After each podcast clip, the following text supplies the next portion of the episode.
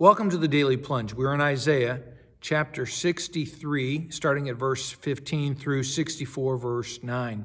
Starts off, Hey, God, pay attention. Look, look and see.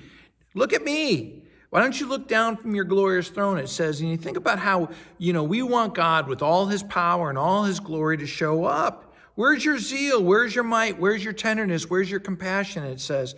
And, you know, so often, we feel disconnected because we don't feel this enthusiasm, this zeal. But it's not a problem on God's part.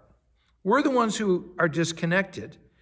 And, and so often, you know, the question is do we trust God in those times when things are dry, when we feel disconnected? God's still there, God's still working. And he says, You are our Father, and yet we don't feel like we're connected to the people of God, and we feel like an outlier. And in verse 17, why do you make us wander from your ways, harden our hearts? God's not making us wander away from Him. We don't need any help in not trusting the Lord. We do that on our own. And, and so we ask God to come back and save us. We don't want to be obedient, but we want God to fix everything. And uh, he, and then verse 19, I think, you know, even though we've always belonged to you, we've not we've not acted like you reign in our lives. We act like, even though we have the name Christian, we don't act like we're Christ centered. And, you know, that's one of the things that this unbelieving world finds completely unbelievable is that we say we believe in Jesus and don't act like he impacts our lives. We're just as broken and corrupt as the unbelievers in so many ways. Going on, verse 64, 64 verse 1.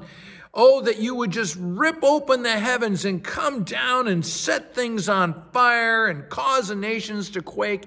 And my question for you is do you really want God to rip open heaven and come down with fire and power and make your life quake? So often, that is not what we're looking for. We're not looking for a God who, who will change us.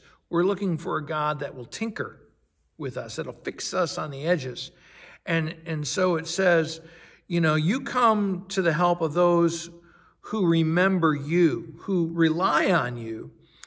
Um, but yet we continue to sin and you get angry with us. And so we try to do things on our own. As it says, we've become like people who are unclean, even though we try to do what's righteous. Our righteous deeds are nothing more than dirty rags. Actually, the, the Hebrew is even more disgusting.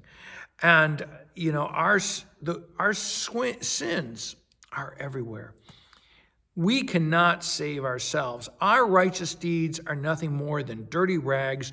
Our religious edifices, our religious buildings, our, whatever we, structures we put up are nothing more than ruins if they are not founded in the trust of what God does, not in heaven on his throne, but on his throne on Calvary, in the cross. That's where God is working.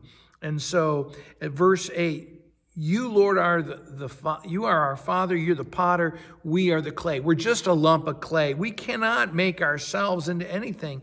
So, Lord, don't be angry beyond measure, and forget our sins.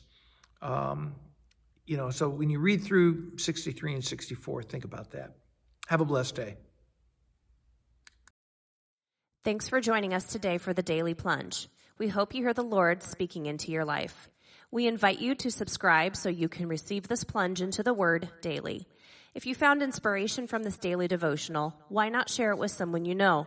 It is available in video on Facebook and YouTube and in audio format on Apple iTunes, Spotify, and everywhere your favorite podcasts are found. If you want to help support this ministry, go to Apple Podcast and give us a short five-star review. Finally, we invite you to join us for worship on Sunday mornings at St. John's Lutheran outside Fort Wayne, Indiana. Check out our website at sjlt.org. May the Lord bless you this day.